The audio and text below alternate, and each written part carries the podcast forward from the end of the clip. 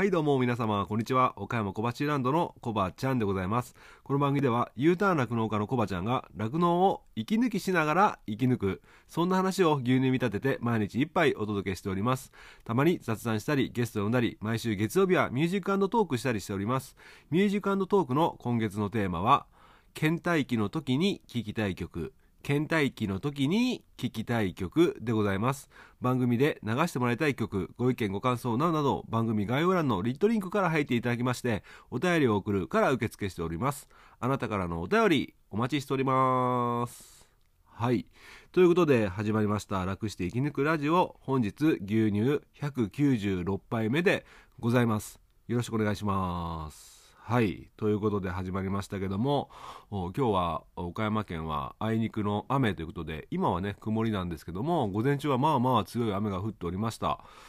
で今日はですね、えー、今後のね資金繰りの相談ということでねうちにね来ていただいて岡楽の方とちょっと待って、えー、岡楽の方ともう一方えっ、ー、と畜産協会の方ですね。来てもらっていろいろ相談させてもらったんですけどもちょっとねあのその時の収録しようかなと思ったんだけどもやはりね内容がヘビーなのでさすがにちょっと今回はやめときました。ねうちの母もいたのでね。まあまあうん。まあ方向性はだいぶ固まってまあ長期化するであろうということでまあうん割と借りれれば多めに借りたいかなっていう話でね。まあ、そんな中でもうんどういうふうに、えー、この、えー、情勢をですねお金を借りてそれをね、えー、原動力としてどう稼いでいくかとかね今後どういうふうに、えー、コスト削減していくかとかねそういった話をいろいろしたんですけどもまたね、えー、ちゃんと煮詰まったらまた番組の方で紹介していきたいと思います。でちょっと話はガラッと変わるんですけども昨日ですね、えー、ツイッターの方で盛り上がってましたね。農家バンドフェス2022いやいやいやいやいやいや最後の8時に公開された動画皆さんご覧になったでしょうか。まあツイッターやられてない方もね中にはいらっしゃると思うんであんまりねあのー 深掘りした話でもついていけない方もいらっしゃるかもしれないのでね、えー、割愛させてもらうんですけども本当にね、えー、農家さんのパワーをね、そして楽しむことの大切さを学ばさせていただきました。で僕もそこまでね最初からちゃんと見るぞっていうモチベーションでは正直なかったので途中から見るようにしたっていう感じなんですけど3日間あってね。3日間あって2日目ぐらいからねおおこれは楽しいぞということでねあの楽しいところにこうハイエナのように集まっていくような形で、えー、最終日にはね、あのー、僕自身も歌を歌って動画の方をね上げさせてもらったりして、えー、少なからずねちょっとね関わら 関わらさせていただいて本当にすごくね楽しかったっていう感じでうん。なんかうん。だからもしね twitter の方で見られてない方ね農家バンドフェスでもうたくさんね上がってますので、えー、アーカイブでも楽しめますのでぜひぜひねご覧くださいということでえー、今日はその時に実は昨日ですねあの朝日朝日新聞の本社の大阪本大阪の大阪の本社の西江さんという方にうちにねわざわざ来ていただきまして、まあ、今回の酪農情勢のこととか実は取材を受けたんですよ。でその時の音源を隠し撮りじゃないんですけどね本人の許可許可を得て1時間以上ねずっと収録してました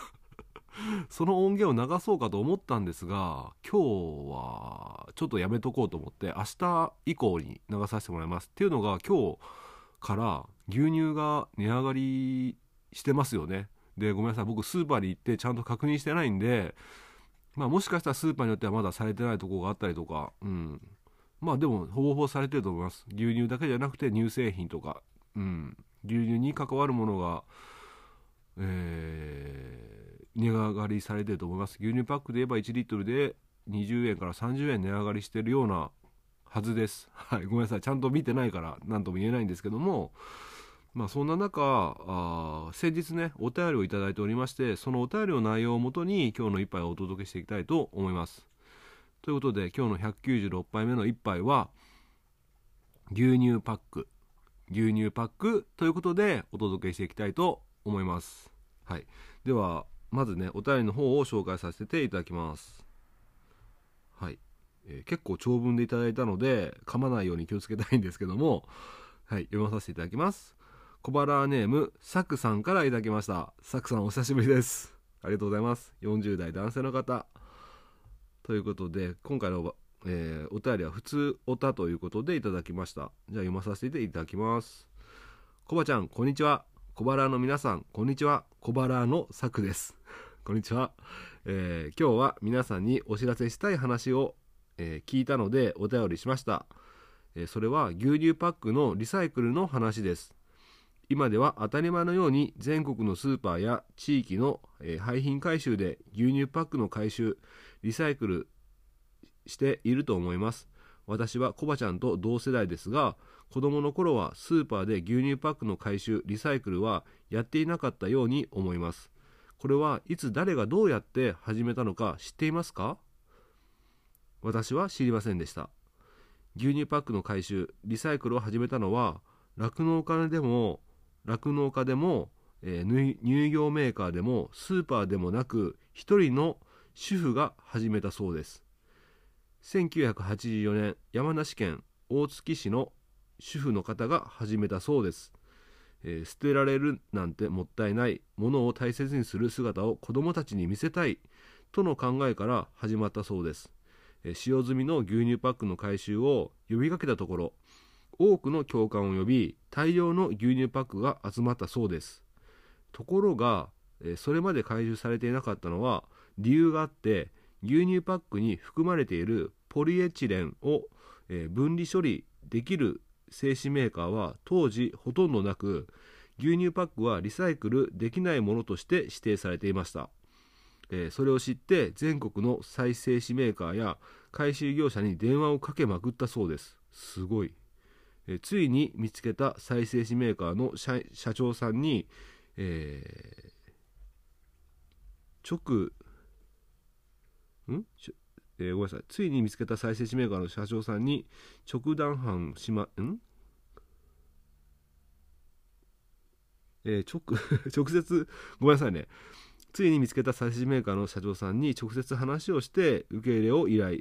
受け入れの条件はカビや匂い湿気がないこと。そのために飲み終えた後に洗って切り開き乾かす手間が必要となります。それができますか？と聞かれたそうです。そんな手間なこと全ての牛乳パックでできるのか？当時紙の全体の生産量からするとわずかな1杯に過ぎない牛乳パックにそこまでする意義があるのか？たくさんの懸念や反対の中で信念を曲げなかったそうです、えー、手間暇をかけることでゴミではなく資源として生まれ変わる。その手間暇を通じて確実に人の意識は変わっていく。そういう姿を家庭の中で見る見せることで子どもたちにも物を大切にする心を持ってほしい。そう考えて仲間と共に地道な普及啓発とスーパー等への回収依頼回収協力依頼を通じて回収方法を確立。全国各地にも牛乳パックの回収を始めようという団体ができ始めました。えー、それがメディアで紹介され当時の環境庁が、えー、やばい漢字がわからない、えー、当時の環境庁が首相するイベントで紹介されるまでになったそうです。一方で回収された牛乳パックのほとんどはトイレットペーパーやティッシュペーパーとして再生されていました。再生されてされたトイレットペーパーやティッシュペーパーを買ってくれる人がいないと自己満足に過ぎず世の中に必要とされていないものと同じと指摘されたそうです。そこから集めるだけではダメ。再生成を使ってこそリサイクルは完結すると活動範囲を広げました。その後も国際パルプ相場で相場の下落リーダーになっていた主婦の高い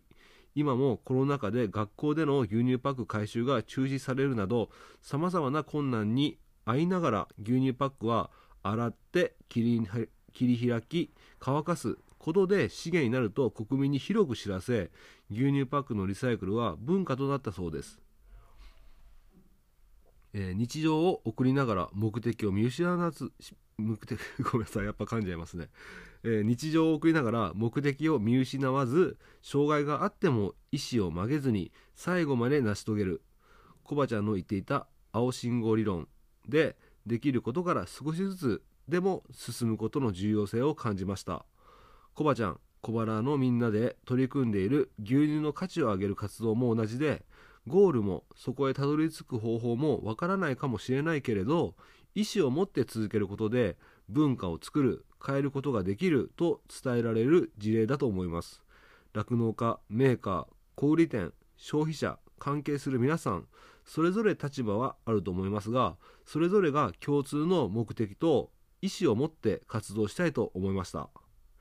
えー、長文すいません。私は皆さんに伝えたいと思ったけど、コバちゃんの考えで使う、使わないは決めてください。よろしくお願いします。えー、赤、青、緑はもらったので、できたら違う色のステッカーが欲しいです。ということで、お便りいただきました。いや、ありがとうございます。えー、めっちゃ長文で、しかもすごい内容が濃い、えー、お便りをいただきまして、めちゃめちゃありがとうございます。いやー、そうなんすね。全然知らなかったっすね。牛乳パックの、ね、リサイクル。こんな物語があって、えー、今じゃ当たり前のね、牛乳パック、えー、洗って、えー、開いて乾かしてっていうね、でしたよね。え洗って開いて乾かしてでしたよね。どこに書いてあったかな。ま、あ、洗って切り開き乾かす。うん、これってもうなんだろうリサイクルするにはこの3つって当たり前じゃないですか認知されてますよね、えー、こういうふうにね世間一般に認知されるまでにここまでのね苦労があって、えー、強い信念があって、えー、ここまでになったということでね。いやこれリサイクル一つにしてもめちゃめちゃ苦労されたのがこの文章だけでも分かります。深い。え皆さんってどうですか？僕自身ね、えー、僕の部屋には冷蔵庫もないですから妻のところの台所にあるんですけどもえ、ー、と捨てずにリサイクルされてますかね？うーん。やっぱり、うん、そのまま捨てて燃やしちゃえばそれまでですけどもこうやってトイレットペーパーやティッシュペーパーに、えー、リサイクルすることで変わる。まあそれも一つの価値ですよね。無駄にならない価値。うん。缶ジュースとかの缶もそうかもしれませんが牛乳パックもそうやってね飲み終わった後もそういった形で使えるということで、うんまあ、ただあの例えば牛乳パックでね何か工作を作るとかねうん、そういう楽しんで使われることも一つのリサイクルだと思うんですよ。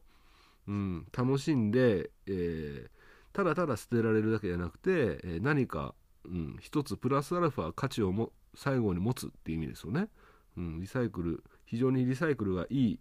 ですけどもそういった形でも僕はありだと思うんですけどもいやーでもほんとびっくりしましたね。ある一人の主婦の方が、え強い信念を持ってね、その方がいろいろご苦労されて広めた後にね他界されたということでその後もね意思を継いだ方々がいろんな努力をされて、えー、国民に広く知り渡ったということでもうまさに牛乳パックのリサイクルは文化になったっていうことでねうん。どうでしょうか。なんかこういうエピソード一つでもごめんなさい。僕がねカミカミで 喋ったからうまく頭に入ってこなかったかもしれませんがうん、なんかこういう物語牛乳のパックの一つの物語をとってしてもちょっと牛乳目牛乳を見る目が変わりませんか？なんかこれ聞くとリサイクルしたくなりませんか？ね。うん。なんかやっぱりね知るっていうこと？この間もねあの一杯で配信しましたけどもこういうことってこういう機会がなければ一生知らなかったかもしれないし、うん、こういうことをね今僕の番組聞いてくださった方は今知ったわけじゃないですか、うん、これってやっぱ一つの価値ですよね、うん、で今日ね、えー、牛乳がね、えー、日本で値上がりいろんなところで値上がりしてると思います。で今後ね消費の低迷が懸念されていてうん少し僕もねやっぱ少し不安な部分もあります、うん、全国の酪農家さんもちょっとね気になってると思います。メーカーさんも気になってると思います、うん、ただ牛乳はただ飲むだけではなくてその牛乳パックも、えー、リサイクルすることによってティッシュペーパーやトイレットペーパーに変わるっていうことをね一つね知ってるだけでもなんだろう、うん、社会に役立つというかね。うん。牛乳にプラス付加価値がつくなっていうふうに感じたのであのぜひね、あのー、まあ、少々の値上がり20円から1リットルにつきね20円から30円そして、えー、国産の乳製品も値上がりしてると思いますけどもうーんこうねこういう一人の主婦が苦労して、え、広げていった牛乳パックのリサイクルそんなことをね思い出しながら牛乳パックをねちょっと一つね手を伸ばしていただいて、えー、今日もね美味しい牛乳を飲んでいただければいいなと思ってまあちょっとねうまく伝えれませんでしたけどもやっぱ物語を知るっていうのはすごくね、えー、その今回で言えば牛乳の価値を高める一つのね、えー、手段といいますか、えー、知っててもらいたいなっていうことだったので、えお届けさせていただきました。はいそんな感じで本当にサクさん本当これ長文めっちゃすごく時間かけてね書いていただいたと思うんですけどももうごめんなさい。今度からあのサクさんあの音声で吹き込んで僕にください。データで。僕僕ね長文だと噛んじゃうんで。漢字もところどころ多分間違えちゃってるかもしれないですけども雰囲気でね伝わったと思うんで。いやー本当にね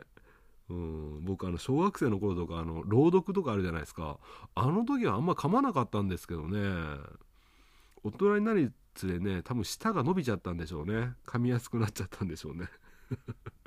まあまあちょっと話がずれましたけども、まあ、そういうこともありますので是非ね今後とも牛乳そして国産の乳製品の方のごひいきのほどよろしくお願いします。今日もね僕も頑張ってね父をお乳をね絞絞って皆様の食卓にね美味しい美味しさと健康をねお届けするために、えー、岡山の山の上でね、えー、頑張っていきますのでどうかね僕の声やこの牛乳のリサイクルあ牛乳パックのリサイクル等ね牛乳にまつわるエピソードやね物語ってねたくさんありますので栄養価の話とかね美味しい食べ方とか、まあ、今後もねこの番組でそういったことも含めて、えー、現場のドキュメンタリーだけではなくてね牛乳に関わる物語そんなことも含めて今後ね配信していきたいと思いますので、えー、一つねよろしくお願いいたします。ということで今日はこの辺で終わりましょう。はい。えーと、全国的にどんよりした天気なのかもしれません。視界が悪いのでどうかね事故とか合わないように、えー、安全運転安全な車間距離で、えー、今ねもしかしたら帰宅しながら、ね、車で聞いてる方もいらっしゃるのかもしれませんが、え、十分ね注意して、え車の方運転気をつけてください。そして自転車の方、え道路が滑りやすいので気をつけてください。ね。えー、健康第一ということで安全第一ということでよろしくお願いします。はい。今日の一杯お味の方はいかがでしたか？お口に合いましたらまた飲みに来てください。この番組は牛と人との心をつなぐ岡山小橋ランドの提供でお届けしました。それではまた明日。バイバーイ。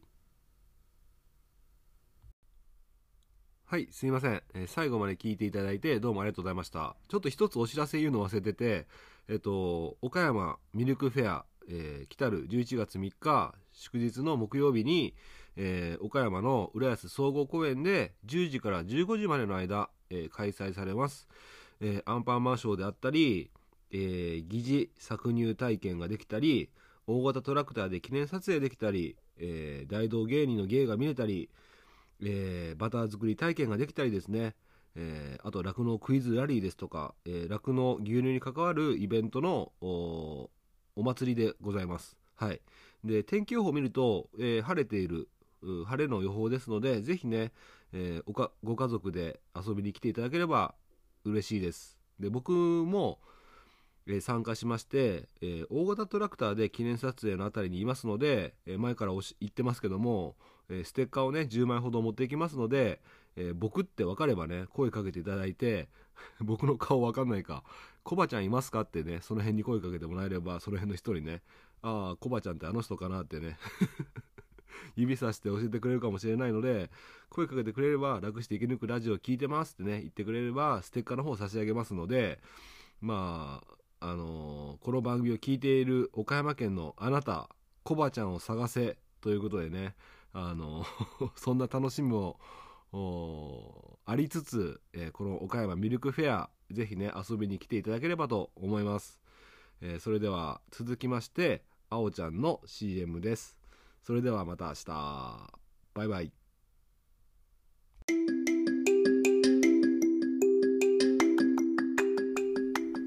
はいこんにちは。楽して生き抜くラジオをお聞きの皆さんお邪魔します。100年酪農のあおちゃんです。えっ、ー、とですねかねてから、えー、楽して生き抜くラジオの方で、えー、宣伝させていただいている、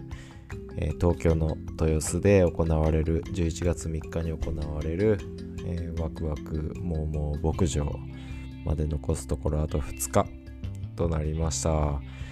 えっ、とですね当日は、え私も富山から駆けつけますので、えー、ぜひね声をかけていただいて楽しくイベントを実行できたらいいなと思います。で当日はですね会場で、えー、消費者の方のインタビュー消費者の声を拾って歩きたいなと思っているのでどんどん声をかけてください。お待ちしてます。